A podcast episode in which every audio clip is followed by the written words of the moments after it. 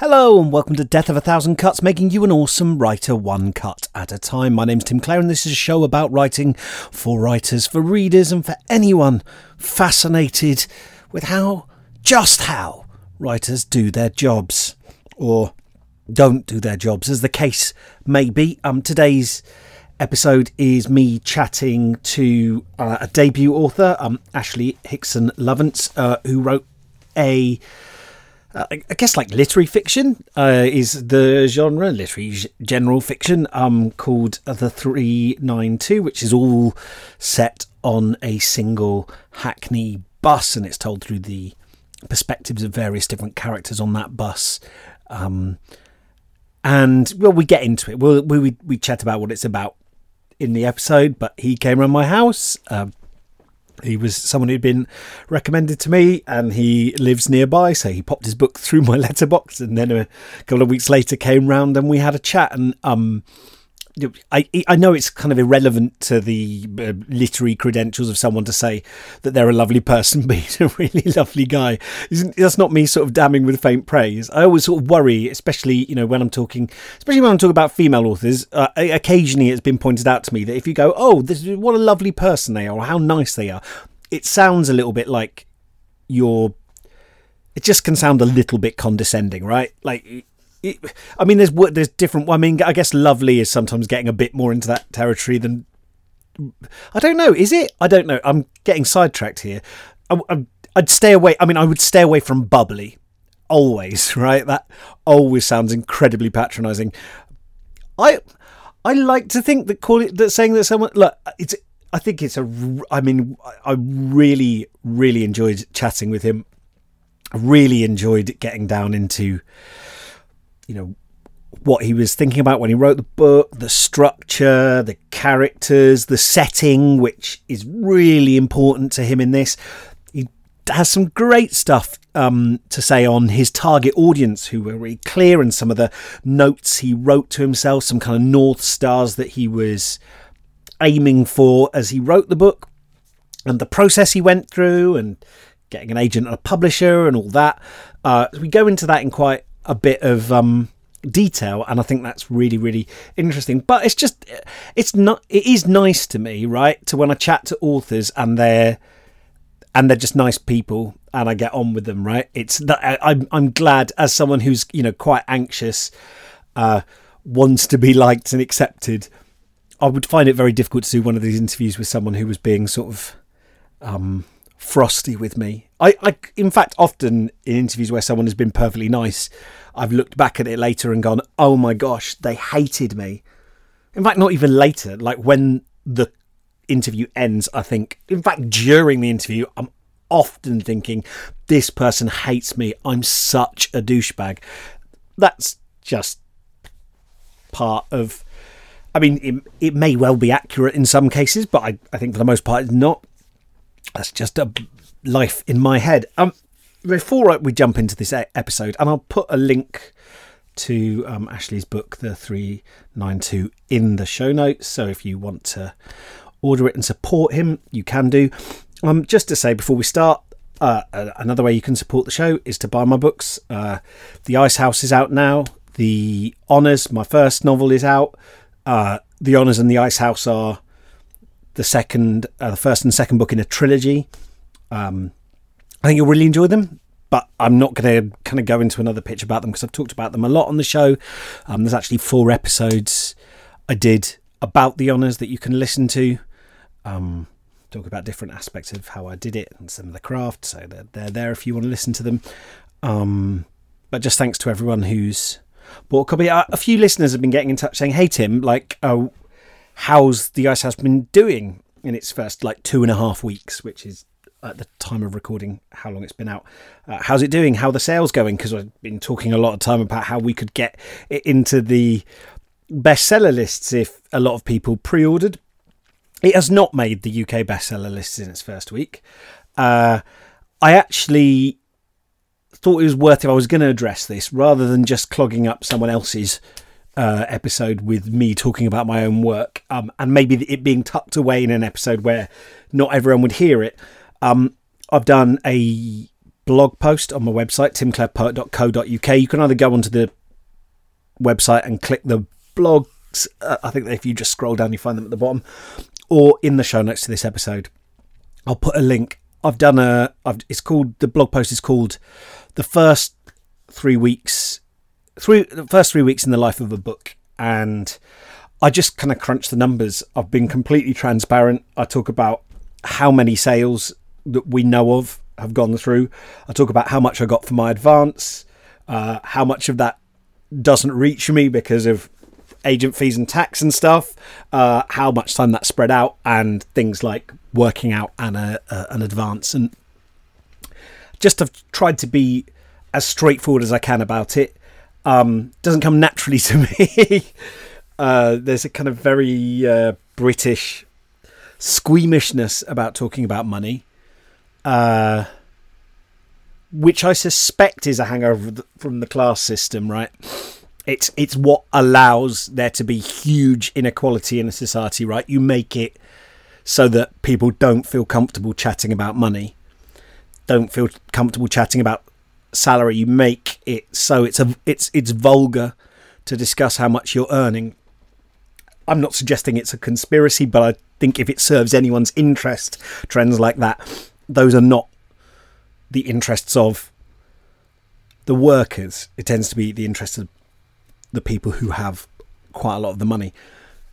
This is, I mean, that's my way of framing what I'm doing, not as just a, an appeal for you to buy my book, but as a um, as a as a brave and frankly liberating piece of agitprop.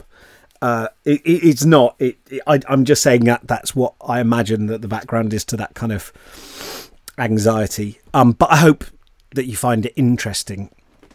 Uh, and you know, I'm just reaching out to people who listen to the show uh, to say, you know, if you can help me by talking about my work online, by reviewing it on Amazon, and and by buying it as well. All of those things help me hugely. Uh, and you know, my fate is kind of in your hands now. So if you'd like to do that and support the show, I'd really appreciate it. Or you can just go on my Ko-fi page. That's uh, ko-fi.com forward slash Tim Clare. And there you can just drop a few um, beans into the grinder for old Timmy C. And I use that to do stuff like pay my uh, SoundCloud subscription, which has just come round, and my website subscription, which again has just come round. So um, that's all very appreciated, folks. Okay, I am done. I'm going to hand you over to me asking my first question to Ashley. Uh, he, he was just really uh, accommodating and thoughtful, and you're going to hear all that. I don't have to add that gloss, but I hope you enjoy it. Here you go. What's the first story you can remember telling? Um, well, I mean, I always find questions about my reading habits and reading routines when I was younger quite difficult to answer, simply because my family weren't big readers, um, and I think any sort of reading material came from school, from primary school, and, and, and you know, key stage one and key stage two texts. So, I mean, my responses to the very hungry caterpillar, for, for instance, was probably one of my was probably one of my uh, favorite books. Are you going to get a copy out? Yeah, I'm just saying I've got it behind me. I've been, um, uh, I've, yeah, it's, it's it's on these shelves behind me. I, oh. I, I know you know what it. Yeah, I mean it's such a fantastic illustration um, on the front cover. But yeah, I mean I remember responding to that book with a short story of my own um, about a millipede and um, drawing an illustration which sort of resembled a caterpillar, to be honest. Uh. Uh, and I remember that being quite significant. But I've always wanted to tell stories, um, and I think from a very early age, I wouldn't say as early as that early at primary school, but a bit later on, perhaps you know, writing um, poem, poems and short stories on on on Word and changing the fonts and adding up pictures and then showing my teacher in a very delighted fashion. So yeah, I mean, storytelling has been you know innately part of my life, even though I wasn't a massive reader at that age, and that's something which I will probably talk about later. But I mean, I didn't read very much up until um, probably secondary school actually. So what were you what were you into? What were you what were you doing with that time? I mean, the same is I definitely went through a reluctant reader stage. I think like when I maybe from like twelve to sort of mid teens, I don't think I read. I, th- I mean, I read text or stuff that was given to me in class, but I didn't read for pleasure ever. Um, but what, what what were you? What what were the what was the stuff that you were like passionate about as a kid? Yeah, I mean, I think actually we're quite similar in our in our reading habits. But I mean, football was my life. Um, you know, I wanted to be a footballer. I played football until until the sun went down in my in my uh, sort of play park in my flats in Hackney. Football was was was a huge part of my life, and uh, I wanted to be involved in it. Um, and yeah, writing. Obviously, I said I, I, wrote from a very early age, but that that didn't come until much later, which I took it really seriously, and I think that was coincided with my my joy of reading, which came a lot later. Um, so I started reading football autobiographies at the beginning of secondary school. Um, I remember being a huge Man United fan, reading Roy Keane and Lee Sharpe and um, Rio Ferdinand's autobiography and thinking, oh wow, combining football and writing, this is so cool. And I understand the words, and I understand what's going on, and there's action, especially in Roy Keane's autobiography, in which he like talks about, you know, ending a Man City player's career by kicking him in the knee and stuff like that. And I was like, oh my god, I didn't think this could happen. So it started off with football autobiographies. Um, which amalgamated the two favourite things at the time. And then I would suppose, I suppose I sort of started enjoying literary fiction. Yeah, very similar to you. It's probably about 15, 16, um, in which, yeah. Can you, right, so I'm always, I always get like really, like football is like one of those topics that even if I try and make an, an analogy relating to football, I start to get like stammery and nervous because it's something that has been like adjacent to my life. Like my dad is like a, um, my dad was always like watching football, really big Southampton fan. So I, you know, I've been to, I went to see games with him, um, and I grew up in a around a, boys for whom, like, I grew up in Bristol, so like loads of Bristol City fans. Um, I grew up surrounded by people who are really into football, and I always felt slightly outside of it. And I was wondering if you could explain to me i'm thinking like what's it what it's going to sound like a dumb question like what is the appeal of football like i suppose it must be obvious to you but is there any way you can explain like the joy of it to someone who is non I'm not no judgment just like no, is out no, has, has yeah. always been outside of it. I'll give it a good go because as a Man United fan we are having perhaps the worst season I have ever It's been a weird week for football right? it's right? incredibly weird. I mean two amazing Champions League games and then Man City winning the league. And of course yeah it's been absolutely crazy. I think actually this week epitomizes all that is good with football. Um, you know, the sort of underdog in being Liverpool, I suppose an underdog of sorts, uh, but the underdog Liverpool uh, overcoming the mighty Barcelona um, when being 3 0 down. So, I mean, it's that sort of, yeah, the, in that in that sort of anecdote, you know, that that um, comeback story is is perfect to describe um, how amazing football is. But I think growing up for me, football was a way which all our friends and we could we just bonded in this melting pot of you know, Hackney, as I talked about this borough, which was Turkish, it was black, it was white, and football brought us all together. And would play, as I said, until the sun went down. And yes, there would be arguments, but by by the next day, and as always the case, as usually the case with boys, you know, it was all forgotten, and we'll just play another game of football. Um, and you know, even if you scraped your scraped your knees or you know scraped your elbows or whatever, you just got on with it. And I think it taught us a lot about what it means to to be a, a, a young man um, at that age. So yeah, I mean, for me, football is all about it's, it's extremes. It's absolute joy, and it's just you know just I can't I can't even describe what, what, what the pain I feel as a Man United fan at the moment. But yeah, it's just um, the actual. It's always extremes. We're always working with extremes. And it seems like there's like I'm guessing like there's a. It feels like a, the box set that never ends, right? Like Absolutely, it's like yeah. it's like if Game of Thrones like went on forever, yes. but you also could look back 50 years and see what had been happening up until then, and there could still be surprises every week. There could still be like total upsets. Absolutely, yeah. Um, I mean, the FA Cup is known for upsets, and that's mentioned in the 392. And actually, my agent told me off two or three times about saying too many of the characters like football. In fact, we got rid of a character who was a football referee, which is something that I used to do.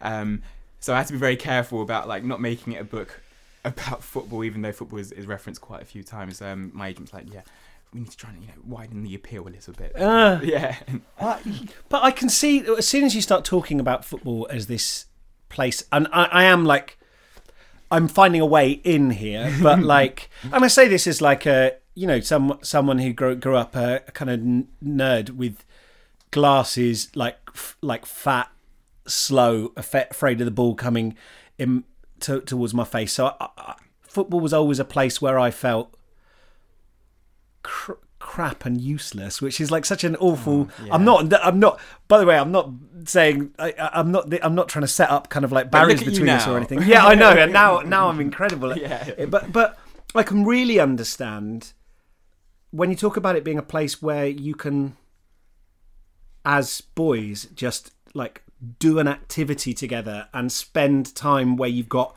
kind of like company without intimacy um, and where you've got like a shared vocabulary that speaks to me about every like nerd thing I've liked, every like game or like war game or playing Dungeons and Dragons or whatever.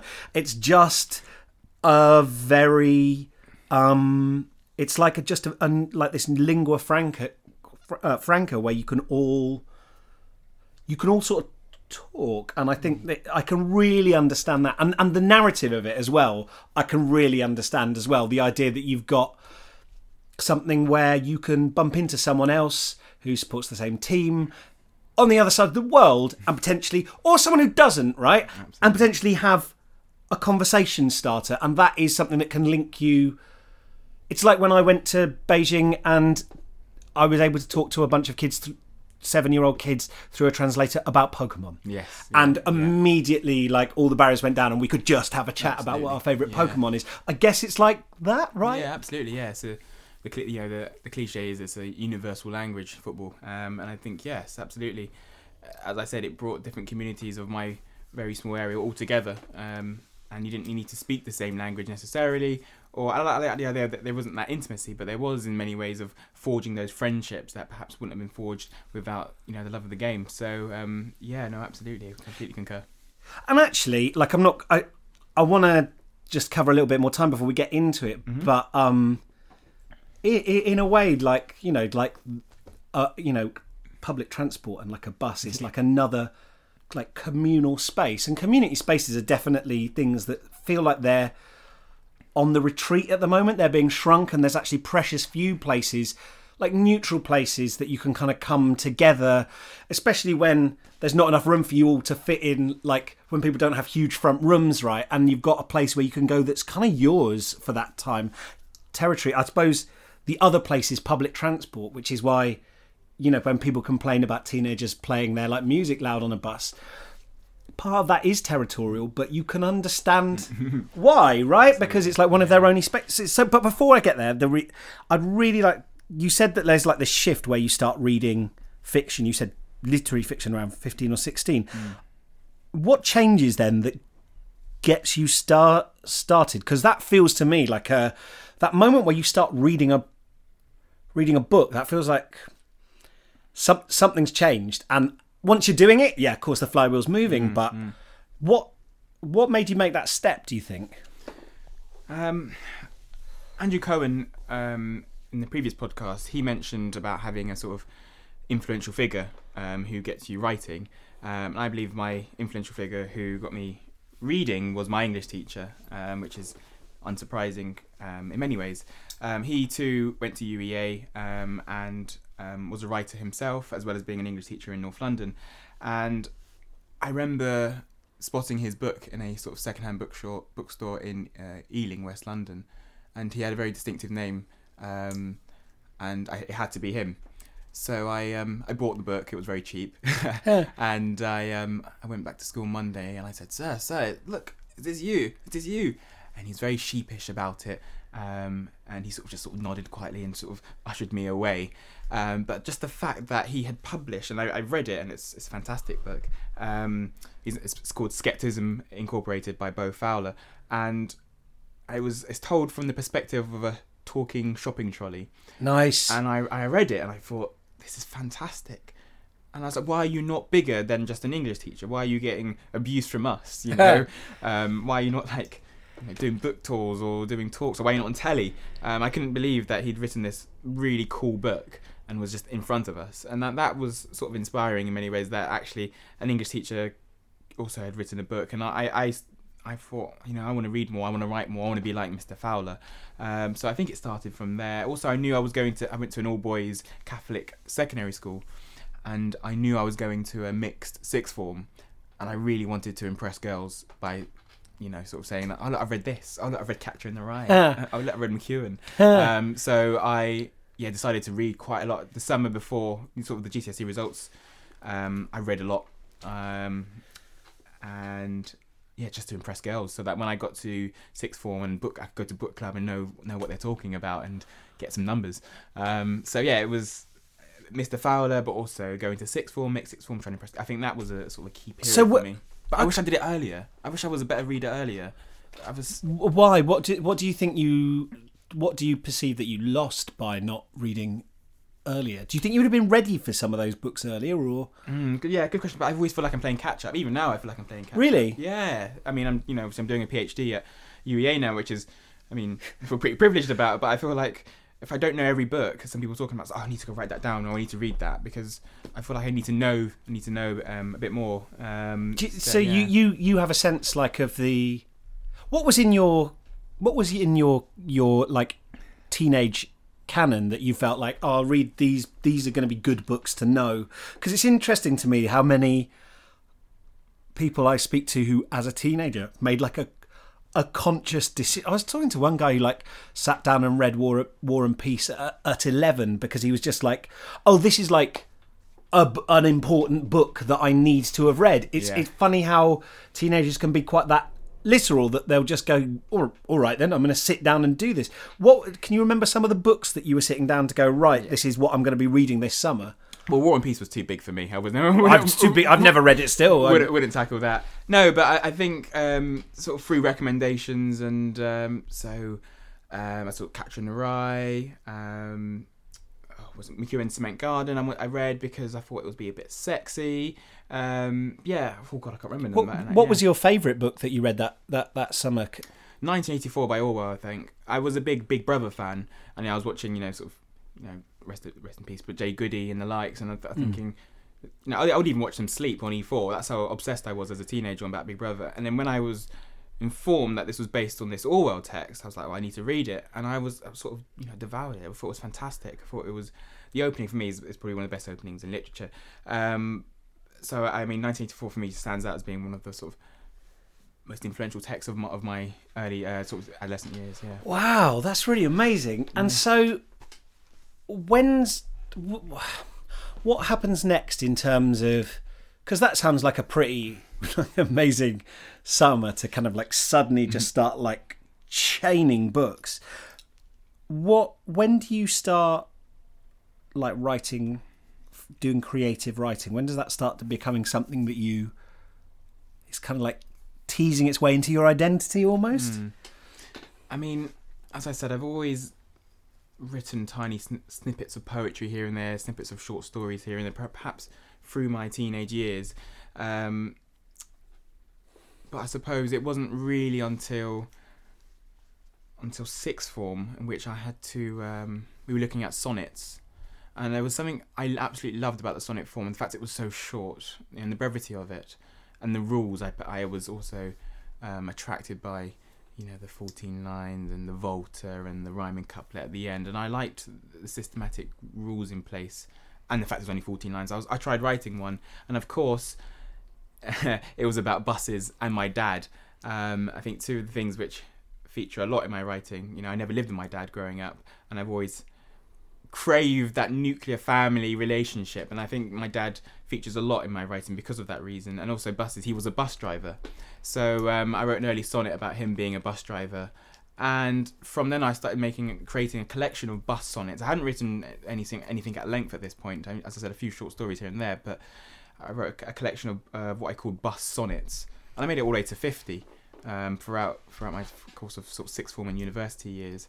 Um, but I think these were just sort of early sort of um, sproutings of what was to become the 392 essentially because I had these ideas about buses and and relations relations in buses and yeah so I I you know I think it started from sixth form and the process of actually creating the 392 actually was was an elongated one which carried on through those years until its release this year so I'm so this. I'm love that you started talking about sonnets because this gives me, if not an excuse, then at least a pretext to start geeking out about form. uh, which you know, we this is a safe space for like nerding for deep cuts on like we spent whole episodes talking about like grammar and modal verbs and stuff like Yes, that. yes. What I want so because that when you say that, then I'm like, ah, wow. Then thinking about the 392 and this format of multiple sto- interleaving s- stories and points of view on on a bus. I'm like, oh, I remember like my actually my favorite writing about the sonnet form was actually in Jay Z's Decoded, where he, it was it's weird that I like read so much poetry theory and it wasn't until I was reading Jay Z and he's like going, well, like, what's a how, his definition of a poetry is poetry makes words work harder than they usually do. And I was like, Brilliant. oh my god, thank you. We can go on now. like we don't have to have an argument about it anymore. But he talked about the sonnet as being the point being because it's got that restriction because people have already written everything there is to say about love, actually, every time you go back to that, you're forced out into these kind of cracks, into these more interesting spaces, like writing about buses. If you write 50 poems set on a bus, right, by like 48, 49, you're having to like go to some pretty gnarly places. You're having to do stuff that you would never have thought of, I imagine, at number one, because you've exhausted those things and you're going into new territory and actually something that constrains you initially actually ultimately is what b- forces you to break free and become original now would you would it be okay for you to um just give people who haven't read it a précis of what the 932 is a, uh, the, the the 392 is about and then i might ask you if you'd read the read like the first page would yeah, that be all course, right no problem. Yeah, sure. Um, yeah, so the 392 is set on a um, small single single decker London bus. It's told from um, nine of the passengers' perspectives, plus you also hear from the driver and someone at the end who I won't reveal. Um, Yeah, I'll, I'll be very delicate about um, Yeah. any spoilers. But um, for spoiler reasons, yes.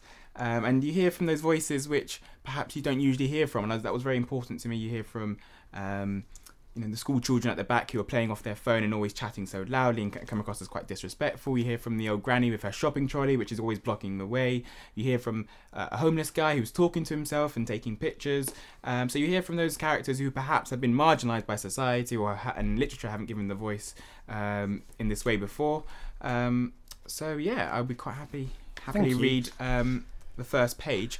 Uh, so the first character is a character called Natalie, and uh, she is a um, young 19-year-old uh, girl. Um, and actually, on this bit, she actually um, she's not on the bus at the moment.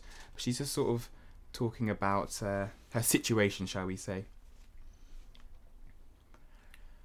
Hackney born and raised, I grew up on the street, the block, the bits, the estate, the hood, the ghetto, the ends, the manor. Whatever you want to call it, it's up to you in it. But it was a total shithole. Something from a book and not one of them fairy tales because I ain't no princess. So now I'm writing it all down. Every little bit, using the notes on my phone so you can read all about it. Keep calm, you know. How can he text me to keep calm? I could kill him. I feel to go to his flat through the play park with my hood up, wait for someone to buzz me through the big blue doors. My auntie lives on the fifth floor and our intercom doesn't work. Climb the concrete stairs two steps at a time, squeeze in through his mum's kitchen window, creep into his bedroom like I've done bare times anyways, and while he sleeps, shank him again and again. Boy, he's just lucky I'm not the violent type. I mean, what must I look like? Standing here under a railway bridge that stinks of piss, stroking my belly, which ain't even that big yet. How can he send me a message saying I should keep calm, allow him, and leave him alone? I'm not even man enough to come and say something to my face and accept the fact he's going to be a dad soon. Not man enough to come to this first proper appointment today. See our baby for the first time on a little TV and check we're well and healthy. Not there to hold my hand as the nurse puts that proper cold jelly on my belly, or get my phone from the bottom of my bag to take pictures to put on Insta, ask the doctor questions, and all that stuff dads should do. Thanks. I, I so oh, it's really I just like rehearing that and thinking about how quickly it goes from like moments of humor to moments of like real poignancy. But can we can we go back to like so you've got these bus sonnets and they're they're building up. I, I, I, what do you think are some of the influences that went into three nine the three nine two? Um, and then I'm you know there's so many things I want to ask. I'm actually the reason I'm pausing is because there's like a million directions I could come at this, but that seems like the easiest one. And then I want to ask you about voice, and then okay. I want to ask you about form because all of because there's so much going on in a small space, figuratively and literally in this book. And so, but let's start with the influences, and we can go from there. Absolutely, yeah. I mean, I was asked the question. Um, I'm going to talk about literary uh, influences just a second, but I was asked the question, why a bus?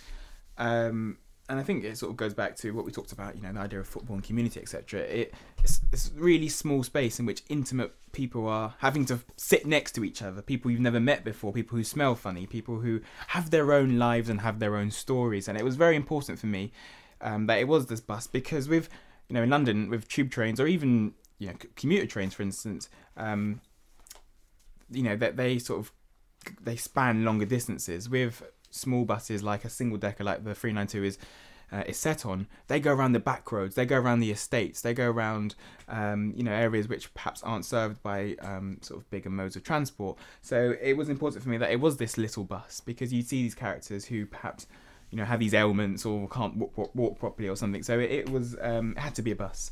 In relation to um, sort of literary influences, you know we talked about voice. Well, we're going to talk about voice a little bit a little bit more, but voice and texts and texts that um, are very voice driven was very very sort of important for me. So Sam Selvon's The Lonely Londoners, which is this very raw, gritty portrayal of you know um, Moses' first steps in London was very sort of significant to me.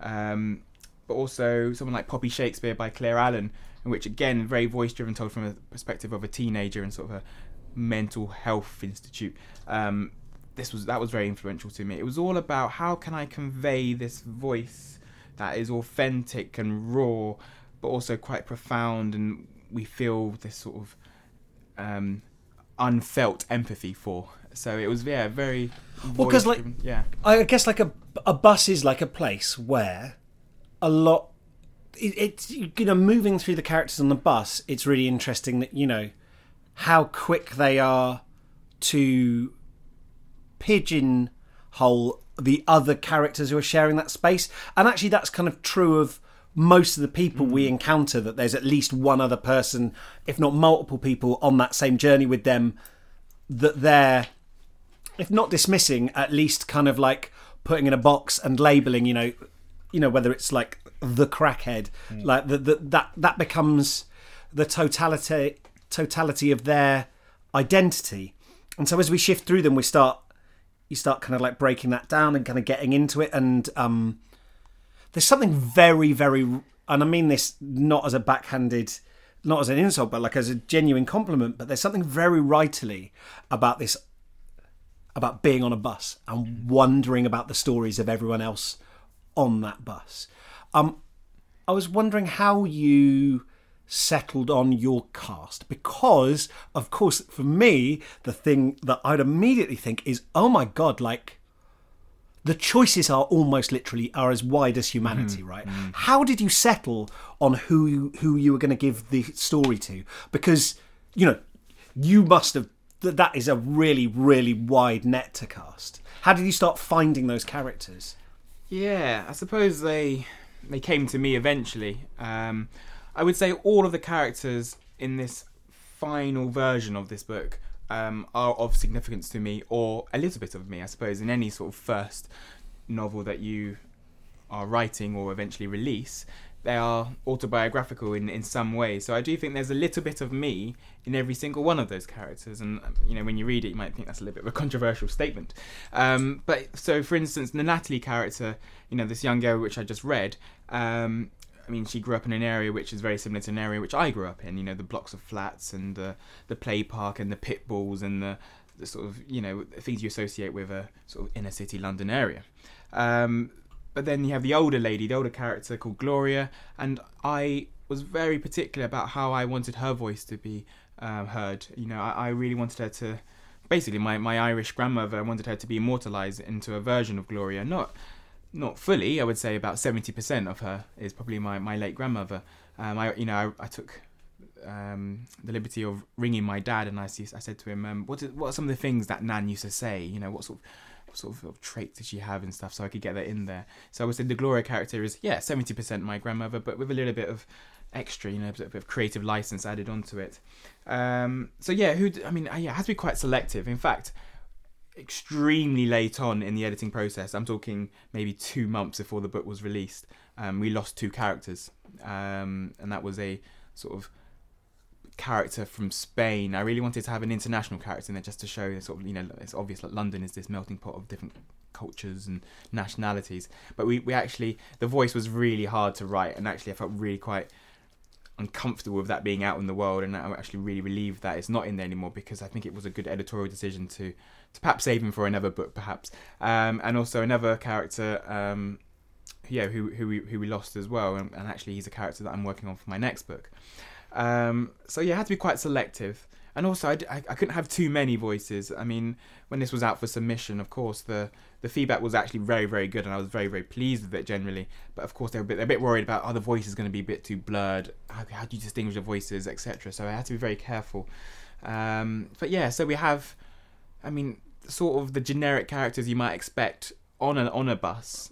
Um, but I suppose they will have their own backstories, which I hope um, doesn't make them cliched or hackneyed, and hackneyed is a very fitting word because it's set in Hackney. Um, but yeah, we have the um, yeah the pregnant lady, we have the the homeless guy, we have the you know the old the old granny with the shopping trolley, um, we have the school kids, um, we have the guy who's a lawyer um, after a very troubled past. So we, yeah, I had to be yeah I had to be selective, but I also felt they was it was a good cross section of society in, in, in London, but also generally. Um, you you talked about um you said that it was important to you. You wanted these characters to be authentic, and I wondered if we could just drill down into that for a second. What does authenticity mean to you as a writer? Mm.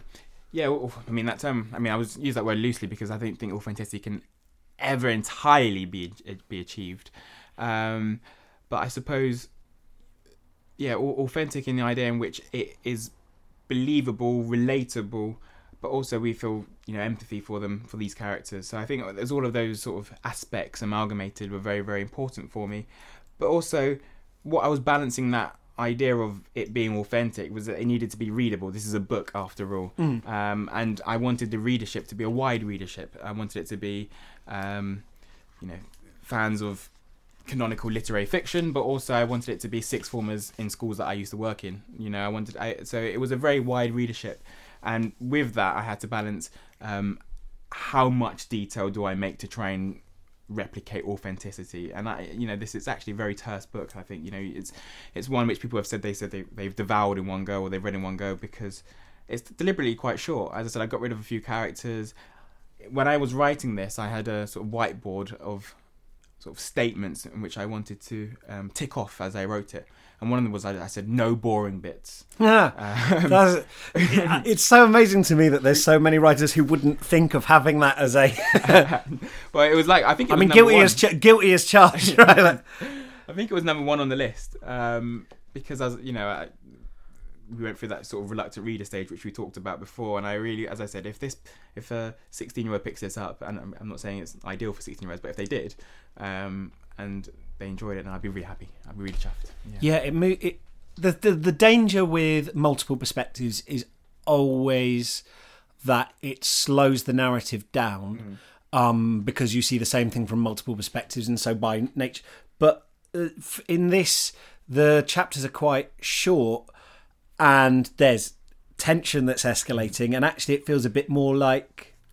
It kind of reminds me of of, of, of this is a weird, Go weird it. comparison, Go for it.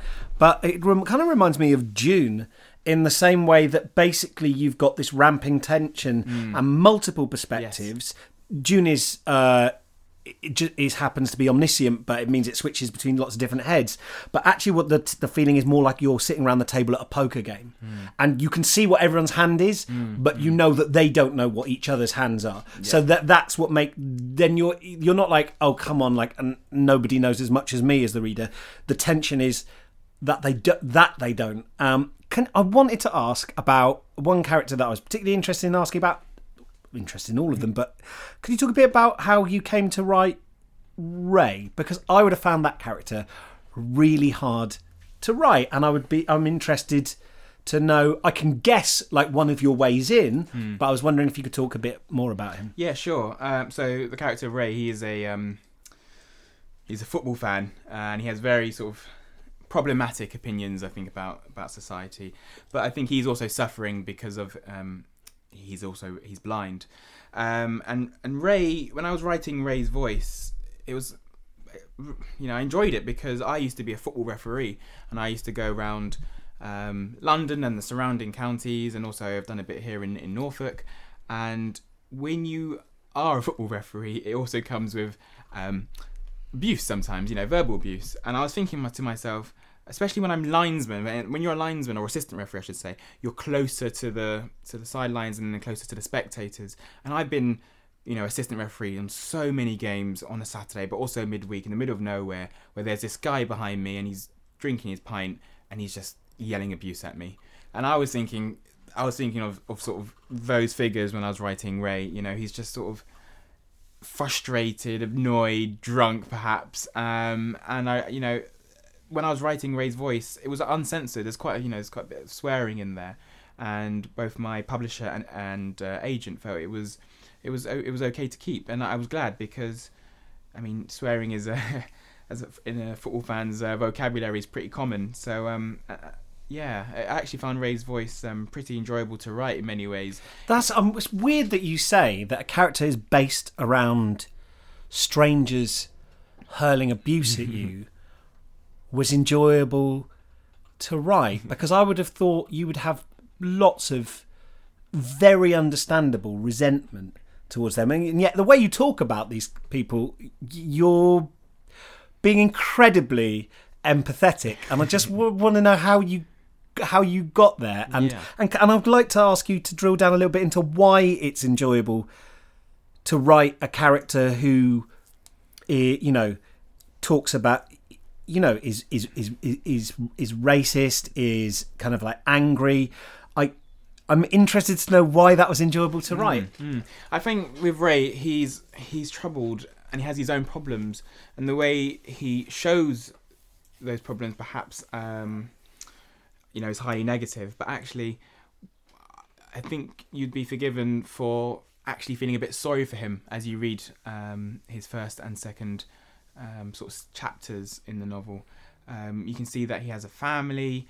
Uh, obviously, he's he's been affected uh, terribly by his blindness um, and just feels a little bit lost. I feel like when you've lost one of your, I mean, I'm not obviously I'm, I've never been blind, I'm not blind, but when you've lost one of those senses, then what you listen to becomes a little bit more profound. And obviously, he's heard all these horrible things about terrorism um, and um, you know and, and, and such, and so has these really warped ideas about what society has become without having to see it about having seen it himself.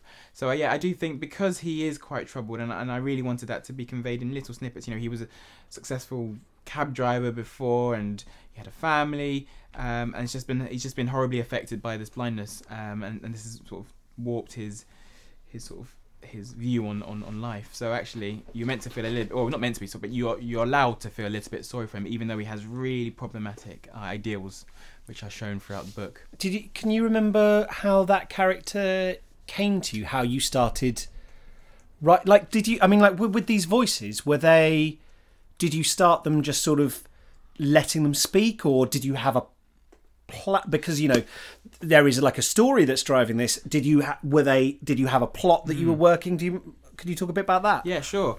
For, well, I'll be honest. The plot came very late on. For me, the voices were so important. I didn't have a story. It, fe- it feels voice led, and I mean that in the best way. I Yes. like pantsing. Yeah. I like. I know, like with Game of Thrones, kind of like reaching its climax. a Yes, lot of people yes. are talking about the problem with like not having a, an Yes, art plan, yeah, but especially like this um, episode. uh, but I, I love stuff that where characters feel like they have agency. Hmm. Um, but yeah, sorry, go, go go on. Could you talk a bit about uh, that? I interrupted no, you no, in the no, middle of it. talking No, about that's it. Yeah. fine, absolutely fine. I mean, yeah, you're absolutely right. This this was very much a, a voice-driven project. I didn't really have an idea um, how I was going to end it all until very late on. I had I had sort of you know the sort of sproutings of ideas. I knew I wanted there to be a twist at the end, as I was an English teacher for for for five years, and I was just teaching uh, Priestley's uh, Inspector Calls, and in Inspector Calls, there's a big twist at the end. And when I used to teach that, the students would go, you know, like, oh my god, I can't believe this. That was so good. And I really wanted to sort of emulate that feeling uh, by having a twist, and that was very, very important. But throughout the process of writing it, actually, it was all about voice for me. I wanted to really capture that what we talked about before, that sort of essence of a small London bus being a melting pot of voices and people. Um, and yeah, the plot plot came after. But in relation to Ray, I'll be honest here. I did a master's part time while I was teaching at City University London, and one of the writing activities was to write um, from the perspective as a blind of a blind man. Um, and I would say the final end product of Ray and that that, that, that early exercise is sort of is quite night and day and rather different. But the initial idea to write um, a blind character, which is something I've never done before, um, probably stemmed from that MA activity. Um, and as well, actually, the character that I lost, that I was telling you before, the sort of Spanish speaking character, um, he stemmed from a MA activity, but didn't make the cut. But yeah, I think writing exercise. Wri- Writing exercises like that sort of help actually, because you can sort of then, even if they don't become the final piece, you can sort of work and, and still sentences and still paragraphs, still ideas from from those early exercises. So I think that's so good for people to hear because the number of people who struggle with writing and just don't haven't been exposed to or don't think of doing writing exercises. You know what? Actually, the people who could do with writing exercises are authors doing their second novels Oh, because oh, they God. imagine that they've graduated from them, and they're so useful. So true. I'm properly struggling with my second Oh, novel mate. at the moment. Honestly, I can't tell you. Like, I mean, I really enjoyed writing the three nine two. I found it like there was a real liberty and it was real. It was real sort of catharsis for me. But I'm really struggling with uh, novel two. I've like, I was like, I I'm in my study, which is not too far from here, um, and I'm, um, I can't. Nothing. Nothing's coming to me. Well, so uh, can we can we can we we'll- we'll go back into this book a, a bit 'cause I want to talk about form, but I'd really like to ask you about this because I've encountered this encountered this again and again and again,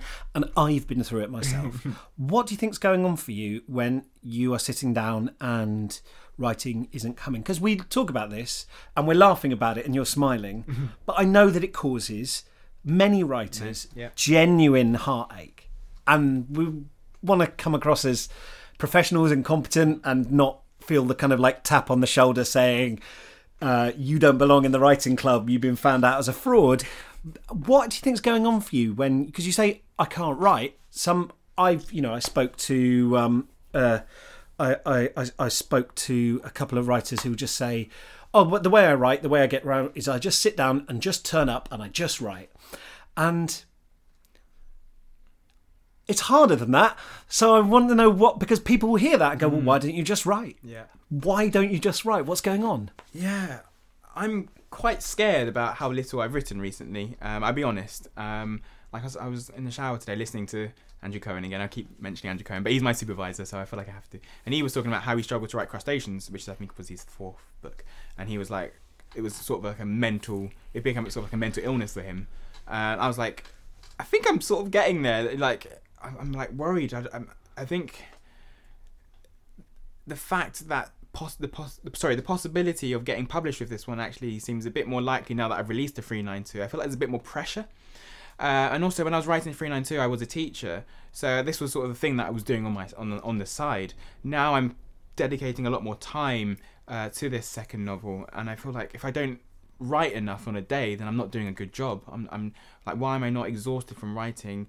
You know, my partner's a teacher, for instance, and she comes home exhausted. And I feel like you have every right to be exhausted. I've done two sentences. Why am I tired? You know, so I yeah, it is a bit of a worry to me. I do. That's why I think you know writing exercises um, will help, but also just leaving the house. Uh, you know, when I go for a coffee or go for a walk in the park, it actually really helps me to sort of conjure up ideas. And even if I don't use them, um, I think actually the the air, the, the bit of fresh air actually really helps.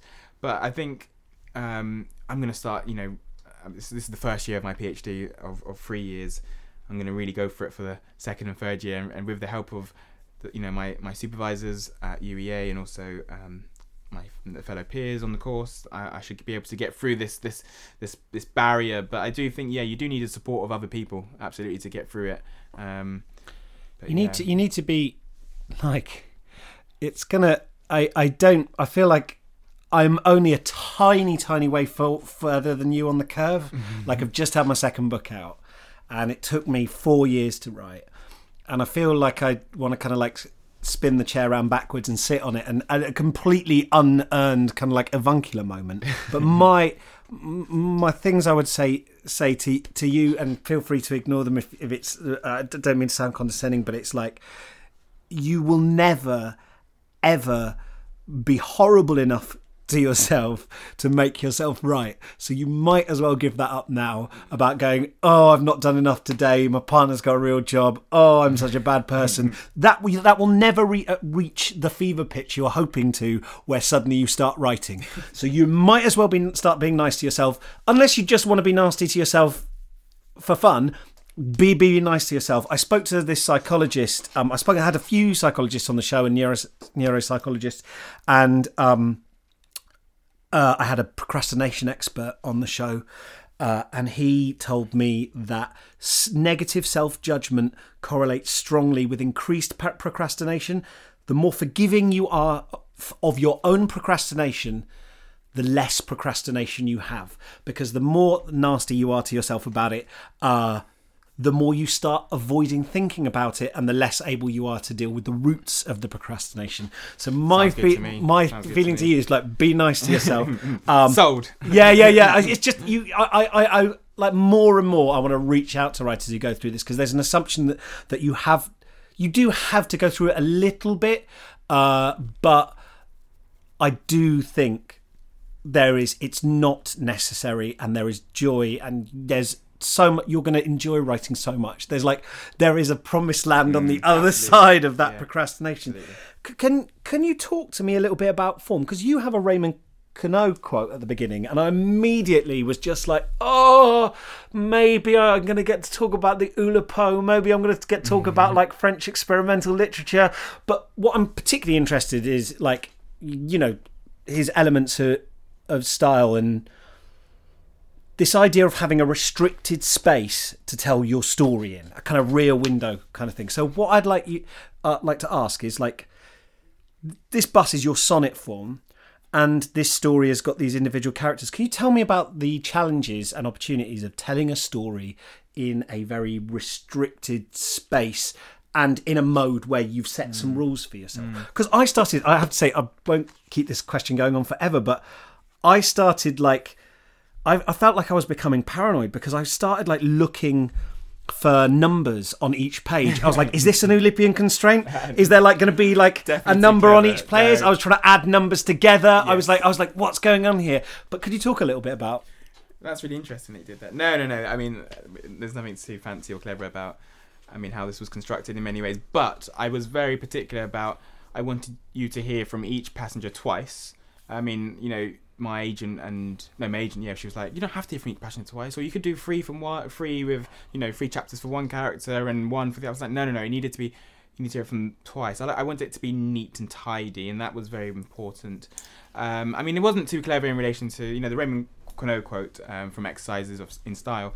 I mean I just loved it because it was set on a bus and I loved how yeah we talked about constraint writing and I think it's you know I used to teach A level creative writing and I think it was a very nice way to sort of get people writing. I'll try writing about your day on the bus in sonnet form, or try writing about your day on the bus, just using you know not using letter E or something. So um, I mean, there wasn't too anything too clever about the composition of the 392, mainly because I talked about you know readership. I wanted it to be highly accessible to you know, not too far from the kids that I was teaching. So I was, as I said, I taught sixth form, and I really wanted my sixth formers to read this, um, and I didn't want them to be sort of, you know, overly lost by any sort of, you know, any sort of numerical codes like that. But um, um, but yeah, no.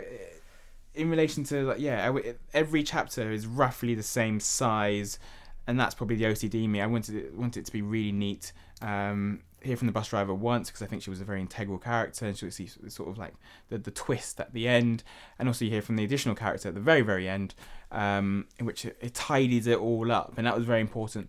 I mean, there wasn't very much editing going on with the three nine two, very little editing for for the first, the only chapters that were edited, um, with sort of any stringent detail was the last chapter.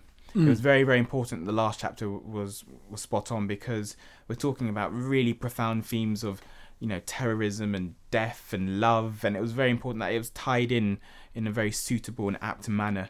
Um, but before then, actually, no, it was editing was, was, was very sort of was very short, and the voices are uncensored and they're raw and they're gritty, and that, that's how exactly how I wanted them to be. But I, I feel like that. mm, So it may seem like it's kind of like just uh, being a, a bit fussy to have you hear from each character twice. Each chapter is the set roughly the same length, but actually that creates, uh, for me, it created a sense of expectation where you start. You know, humans are pattern recognizing. We love patterns, true, yeah. and as soon as you see that's what's ha- as soon as I like, in fact, as soon as I was like three characters in, I started anticipating the moment where the character that all three of them had been talking about, um, when we were going to get their yes, voice, and I yeah. think that's really pleasurable, and it's actually a simple thing that a lot of writers do intuitively, but don't realize what the payoff is. Which was that I started going, something would happen in the background of two characters things and I'd go oh great if I read on I'm going to get like the skinny on what's happening with that person and so then that's another hook that's like drawing you through the story and you do actually a great job uh, partly because of that form of creating like promises to us that are drawing us through the text. if I keep reading, I'm going to get this. Yeah. Um, and once we know we're going to hear from each character, when we get the sense we're going to hear from each character twice, we're like, I can't wait to get back to such and such, you know, to get back there again. So I think the form and that restriction actually it, it keeps it moving, it keeps it pacey, and as a reader, there's a real pleasure. Uh, Humans, we just love form, right? and, and and you go, I know where this is going, and we can sort of move Yeah. forward. Not we know where this is going plot wise, but I know what promises are being made to me and what's coming Yeah. up later on. Reader satisfaction was really important to me. You know, I really wanted, and I think that's part of that. You know, you're right. When you hear um, two characters talking about another character or mentioning something they can hear, then hopefully you would be like, oh yes, we're going to find out about that character, as you've alluded to just a moment ago. So that was very important for me. I didn't want you to be disappointed by Yeah. a lack of character or a lack of that incident. Which where's that gone? Or you know, there's a talk of an oh yeah, the MP. And um, in early drafts, an MP was actually quite was quite a late character. In early drafts, they're talking about the MP without actually the MP featuring. So I had to put a, I added a very comical MP character um, into it because, as I said, you know, reader satisfaction was really important to me. I really want you to enjoy this from the first page to the end. I want, uh, you know, I want there to be a twist at the end. It's a sort of, you know, in relation to the structure and and and, and form. It's uh, relatively formulaic, I suppose, in many ways, in which you you get that building up to a big thing at the end. Can you talk a little bit about? It's really interesting how many times you've talked about the reader's experience of it. Only because I so rarely hear authors Yeah. going, "Oh, this is what I." It seems to you really. You've said several times you want it. It's important to you. It's like accessible, and it's important that it's pacey, and important it's not boring to people. Um, can you talk a little bit about how you write something while conceiving of an audience simultaneously? Because to some people, I guess they'd be hearing that they'd go like, "I don't."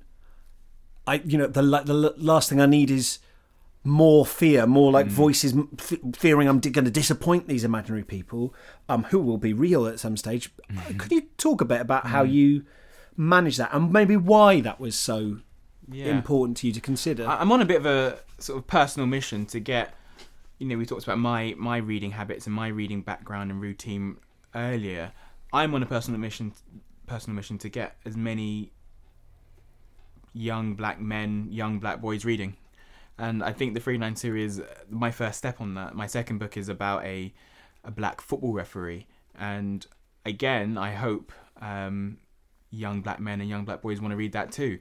Um, so that is a bit of a personal mission for me, in which I was targeting a particular audience, of which I am part of, um, and writing to that um, criteria, so to speak. Uh, but in saying that, I, I hope this is a book for everybody, and that was, you know, that's also part of my thinking. But when I was writing it, um, I was also thinking of, is this something that I would read? You know, and I would print it off regularly, and and um, you know, sort of reaffirm that yeah, I would read this, or you know, with certain bits. So yeah, I think that drive and desire to get a certain demographic of reader to read this was my was my key ambition as well. Um, so I suppose it that sort of explains its terseness, sort of explains its form, sort of explains why it, you know, there isn't that sort of, you know, um, restrictions in certain place. But yeah, no, I think that that's what I was going for. Can yeah. you talk a bit about um, your experience of getting published? Because I've just, you know, been through it for this the, the second time, and I'm still a bit I'm still a bit, I'm still a bit coming down from it, like shell shocked. But can you talk a little bit about what it was like? You know, from how you sort of started sub- submitting it yeah. to now you've now you've seen it like on the shelves.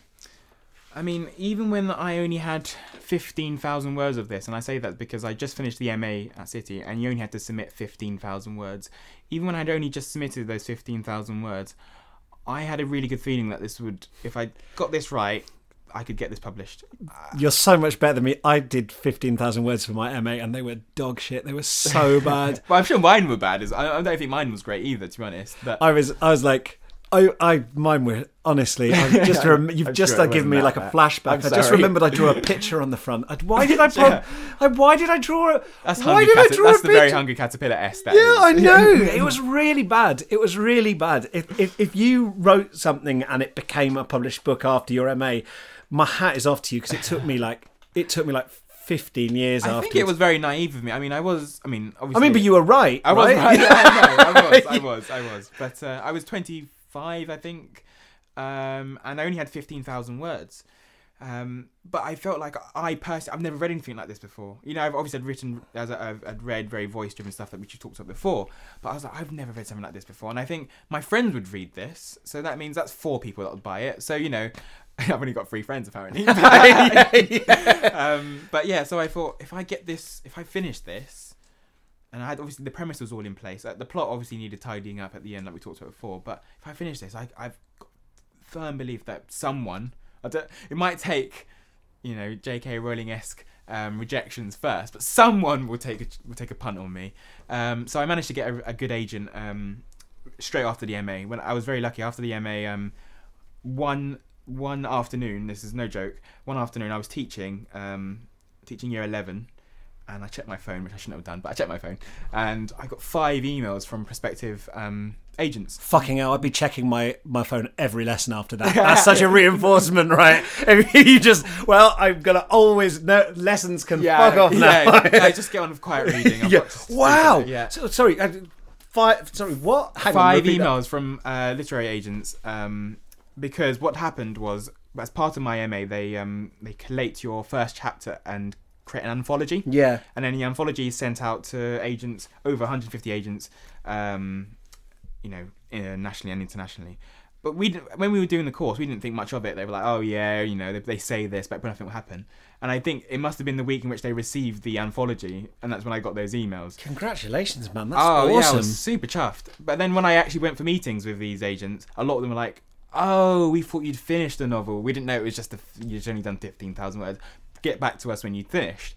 Um, apart from my agent who I have now, Philippa Sitters, um, who who loved it, got the voices, was like, "Can you sign straight away?" And I was like, "Yeah." You know, I really, I was so impatient. I could have. It's it's a test for them though as well. Yeah. That's the thing is, you go to those meetings. People think. I think if you've never had someone like say yes to you before like i always imagined well it's because it's true like the first first person to say to me i'm interested in representing you um, I was like, yeah, yeah, yeah, and I desperately wanted to please them. But actually, it means so much for you to find someone who goes, who asks you the right questions yeah, about absolutely. your work. That's very important. I know there's, there's a lot of um, there's a lot of fear and trepidation about picking agents, and I think that's so so key. I think it's very important. I know. I mean, agents are so so busy. They read a lot of submissions and manuscripts.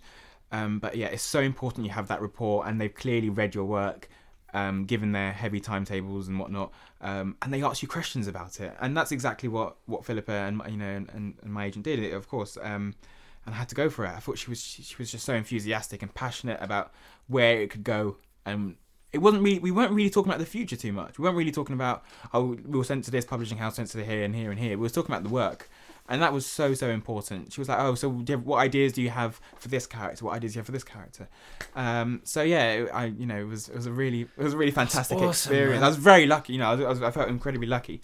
So that was um, October 2017, which I signed with um, with Philippa from uh, David Godwin Associates, and we said we arranged a deadline to try and get um, sixty thousand words done by Christmas that year. So November, you know, yeah, about just under three months, just on just under three months, yeah. And I was like, yeah, get, let's get let's get this challenge done. So I had about fifteen thousand words, and I was still working full time as an English teacher at this point.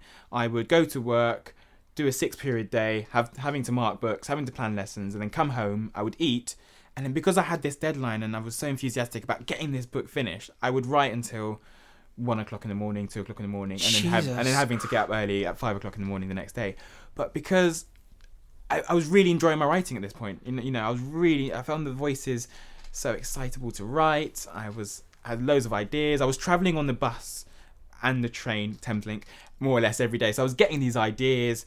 There's also two school um, school ch- two school children characters in there. I was getting ideas from the children I was So working you were with. kind of like really in the env- environment to get.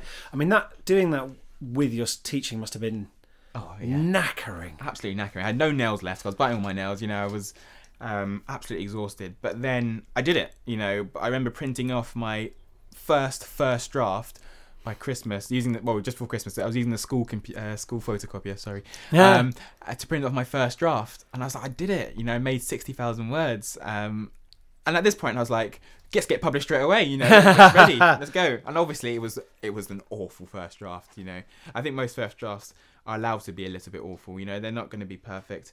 Um, as I said, characters have gone, um, structure has changed quite a bit. Um, but yeah, I, I did it, and then it was. It wasn't as easy as after that. Yeah, that was that seemed easy. I got an agent really quickly, and I finished my first draft. It sounds a bit sort of unreal in many ways, and actually, the following six seven months were actually pretty tough of going back and forth with my agent, who was also very very busy and changing man. You know, How can you talk a bit about? Can you speak a bit about r- revisions? Because I always find them harder than I expect. Even though I've been through it a few times now, I find it harder than I expect. I find it emotionally harder. Hmm. I like to think, you know, I come on this show and people send in their work, and I read through their first page and go, change this, change this, yes, there you go, easy, easy, go and do it. And then when it comes to my own work, I like get sent revisions, and I'm like, I don't know if I can do that. Why?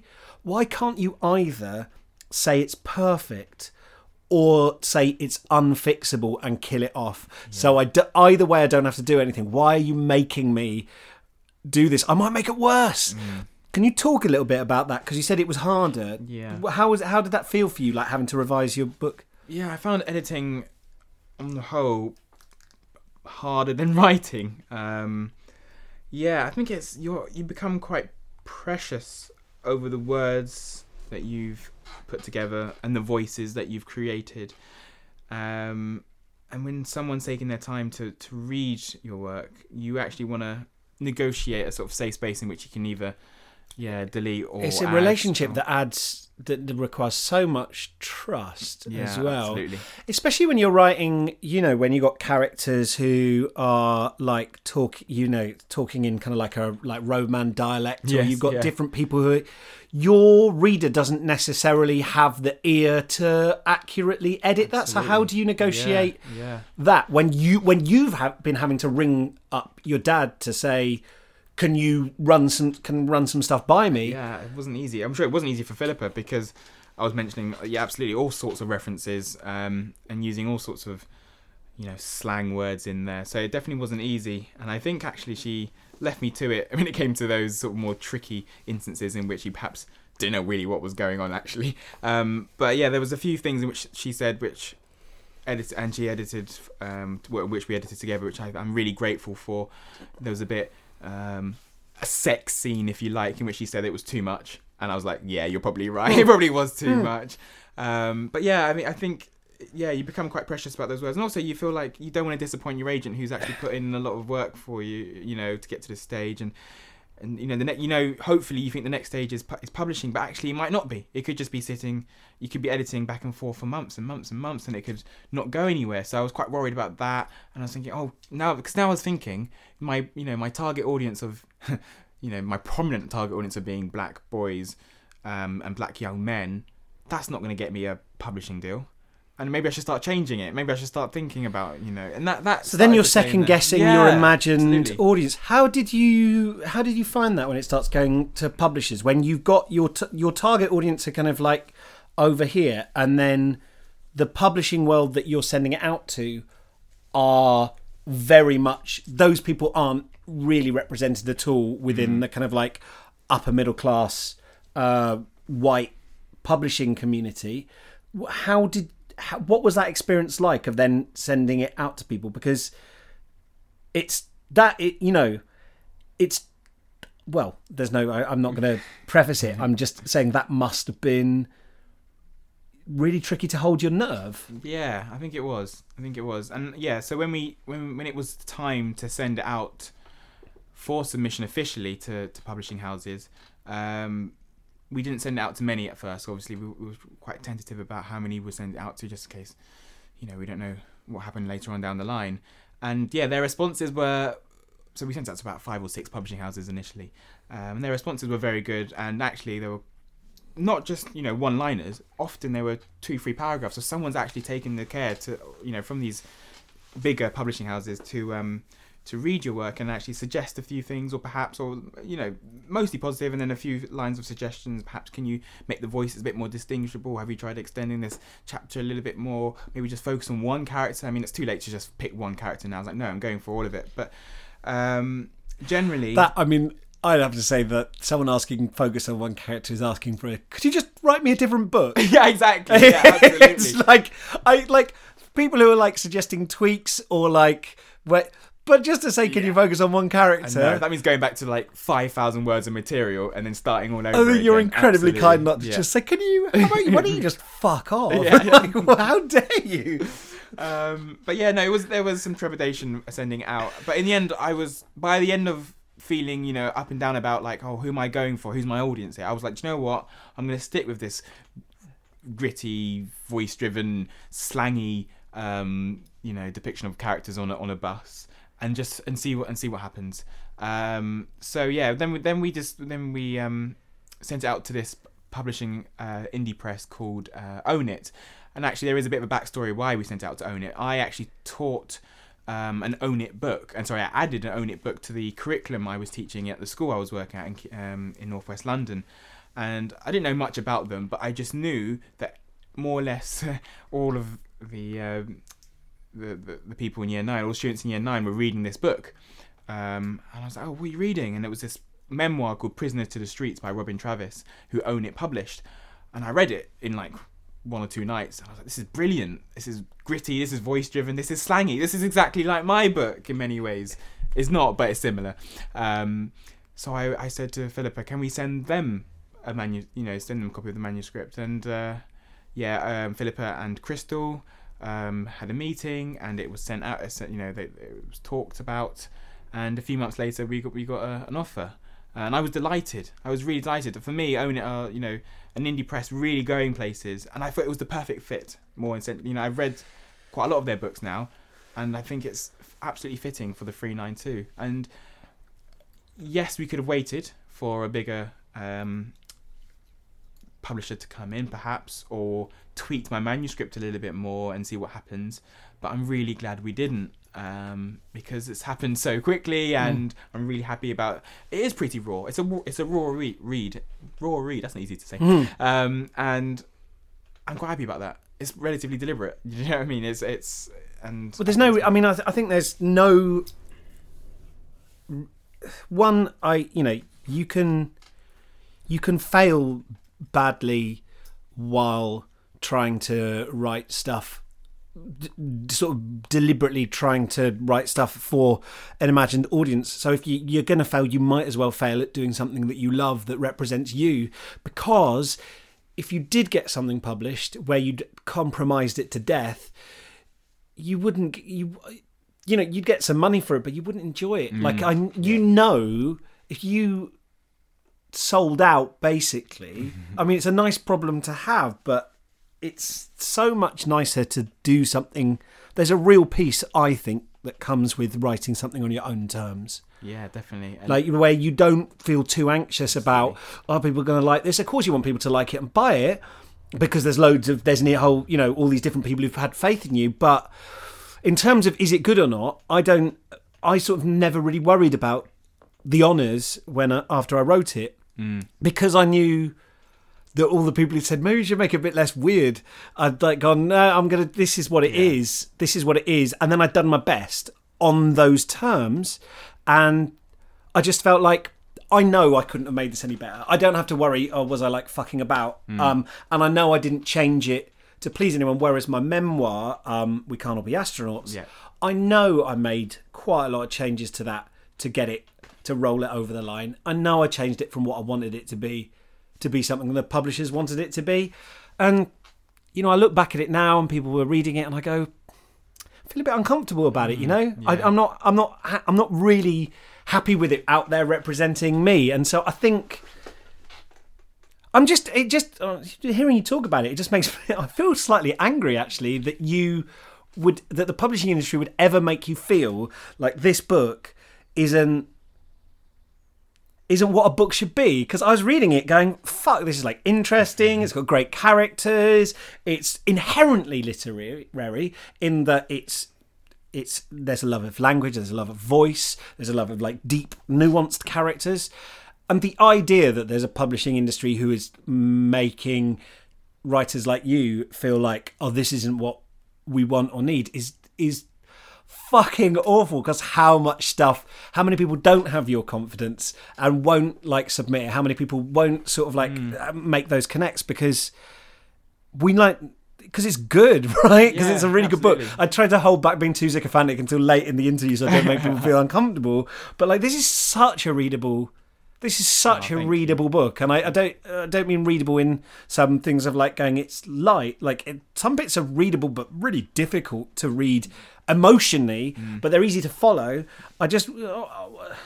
What, what is your sense of? Sorry, I've just gone off on one, but what's your sense of the publishing industry at the moment? Because there's obviously some great, you know, you've got your publisher who's like putting out great books that people are interested in, and uh, but what's your sense of the publishing industry at the moment and where where things stand? there, there does seem to be a, shift um, for publishing more diverse voices, and I don't mean diverse in. I mean, I mean diverse in every sense. I'm talking about skin color, creed. I'm talking about sex, of course, but um, I feel it's just not happening quickly enough, and there are two little prominent figures trying to make that change.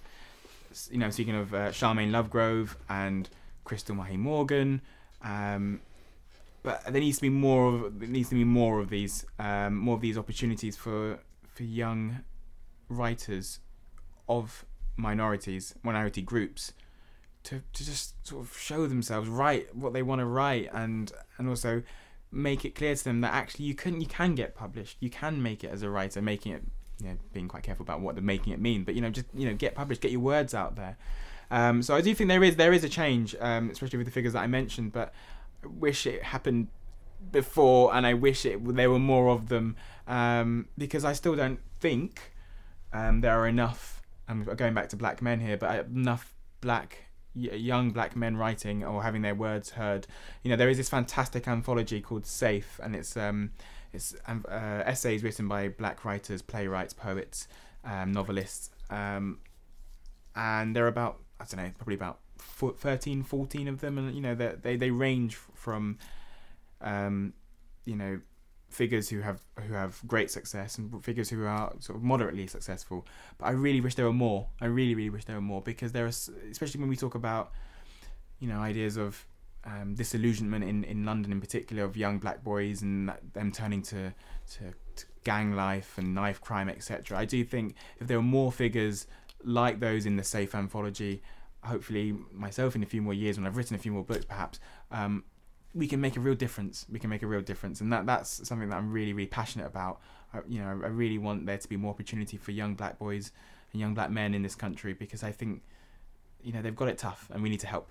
Um, so yeah, in relation to the publishing industry. Um, I mean, they, they when I, when I was talking about the feedback that I received when I sent out the 392 initially for submission, probably this time last year, I actually felt proud um, of the feedback generally. There were one or two in which those are the two perhaps in which um, is a bit more worrying or questionable. But generally, I felt they were being quite positive. And I think perhaps if the manuscript changed a little bit, they might have gone for it. Whereas perhaps with one or two publishing houses, whatever I would have changed just because of the voice, just because of the slang used and, and the demographic of the of the passengers on board, they wouldn't have gone for it anyway. So yeah, I, I mean, yeah, there's, Yeah, there's know- work to be done. yeah, yeah. I, I think, uh, of course, like I'm not suggesting that a book should go out and every single publisher in the UK should say. Yeah, I mean that that never happened. It does strike me though that when I've talked to, I had a publicist on earlier in the year, and we were talking about the oh, was this Millie? Was it? Yeah. Yes, yeah. Listen to that. and and and, yeah. and um, we were talking about the concept of like the super, the super advance, um, and the super lead, and all, all the big books that have kind of like in the last.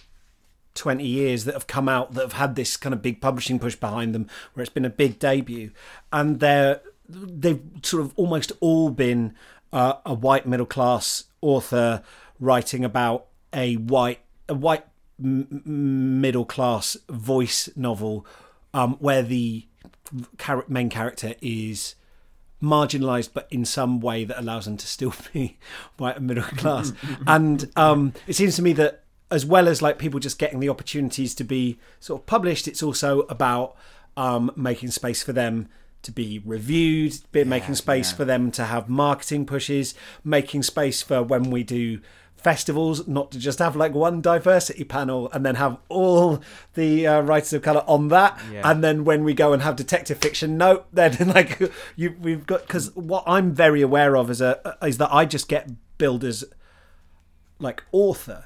And i'm allowed to i get booked for being literary fiction. I get booked for doing genre. I get like mm. i they people sort of allow me to move because i'm like perceived by a lot of people who do literary festivals and a lot of people who do like literary journalism as like the default i'm like when you like load up like FIFA, and there's just like a generic footballer before you put them Oh, through yes. character Oh, creation, gotcha. right? Yeah, yeah, yeah. Like, like I'm, I'm like the default, and then That's there's a really good analogy. yeah, and it's well, it's just it just is crazy t- to me that I still get.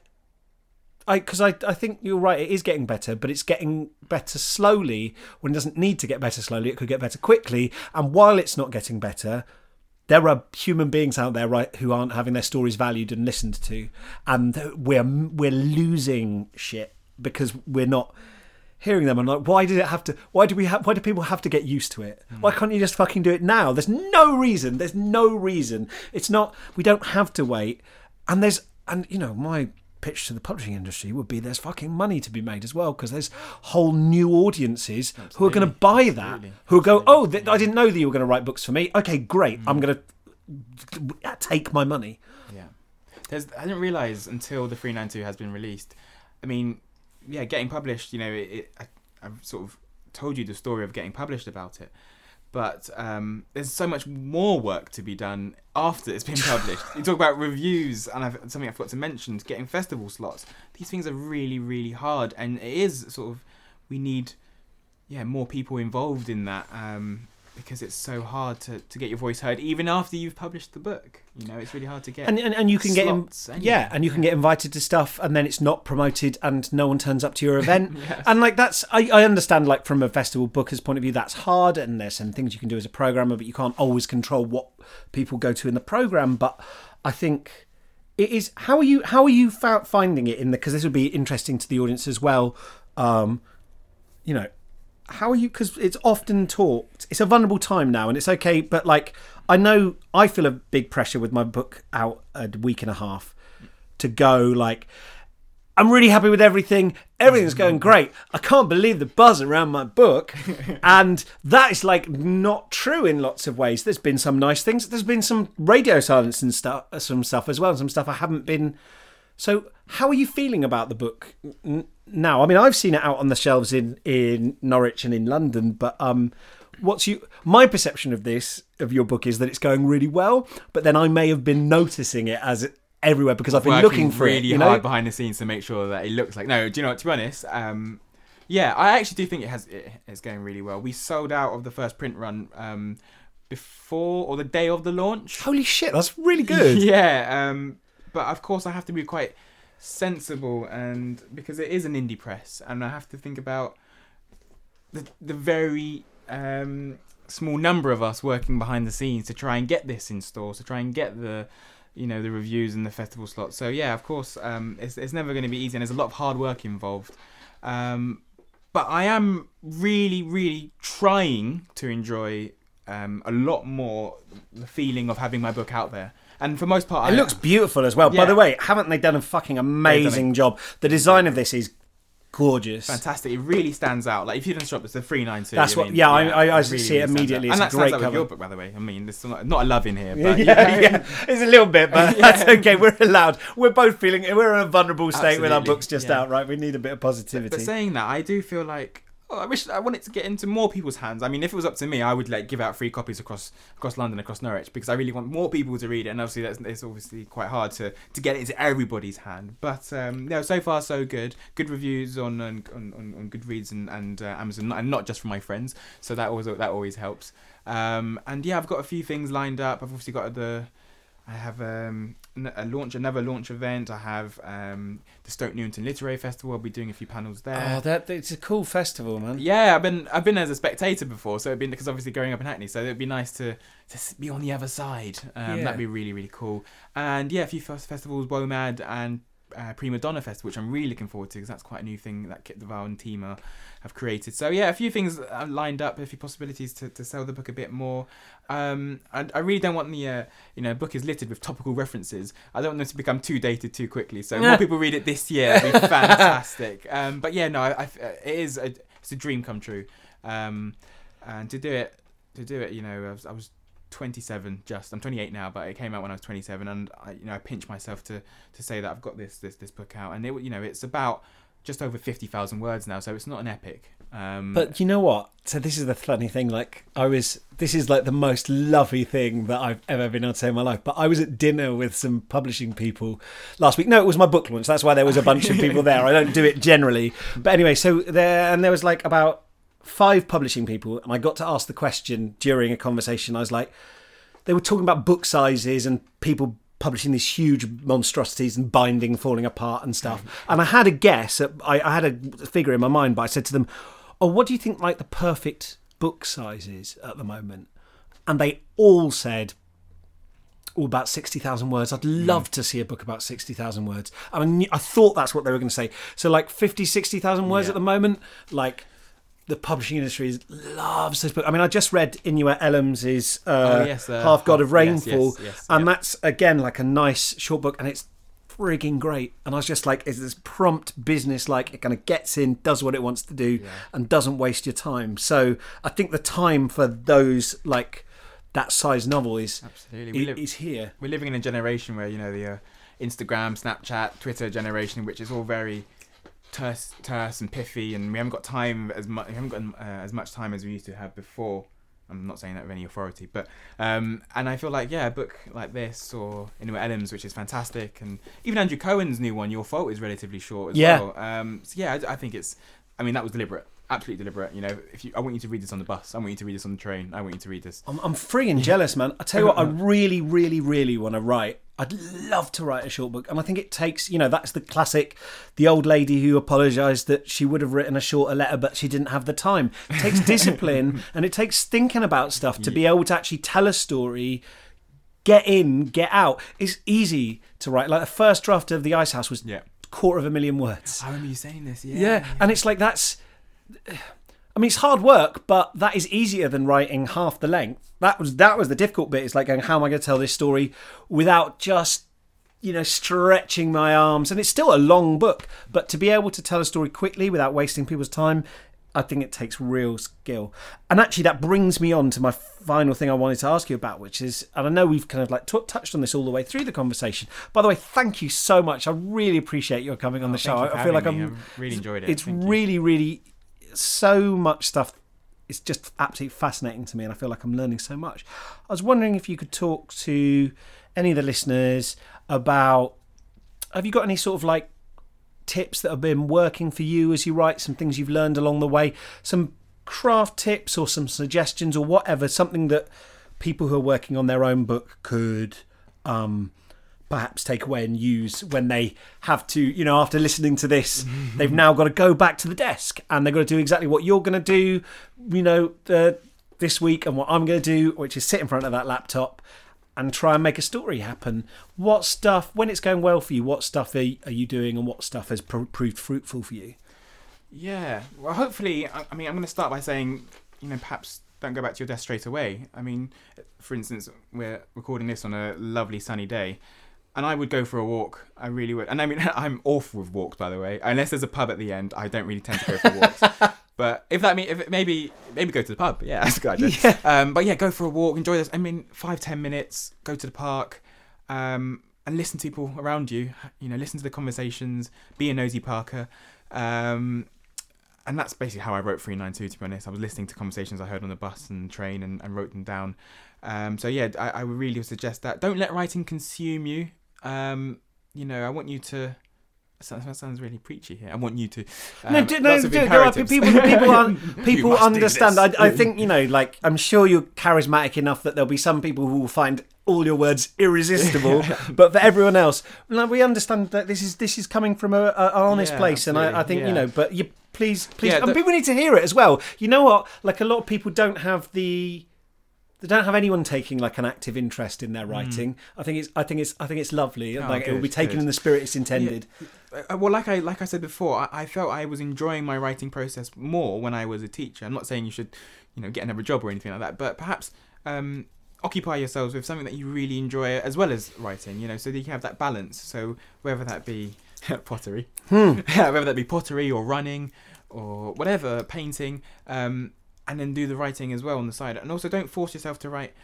For me, you know, oh, I've got to write two thousand words today, or I've got to write one thousand five hundred, or whatever. You know, don't don't don't pressure yourself like that. Try and enjoy it as much as you can because you know writing is, is hugely fantastic and the rewards can be incredibly rewarding. um, no, I mean like I, you know the release of the 392 as I said is undoubtedly a dream come true. Um, so yeah, you know just just take your time, enjoy life, don't get consumed by it. Go for a walk, listen as much as you can um, to, to to what's around you, and then yeah, when when ready, go and go and write. And doesn't have to be on your on your Mac or your or your laptop or your computer. You know, I have my iPhone with me everywhere I go, and I write down things I hear on my iPhone, and a lot of them are nonsensical, just ramblings and and things, shopping lists.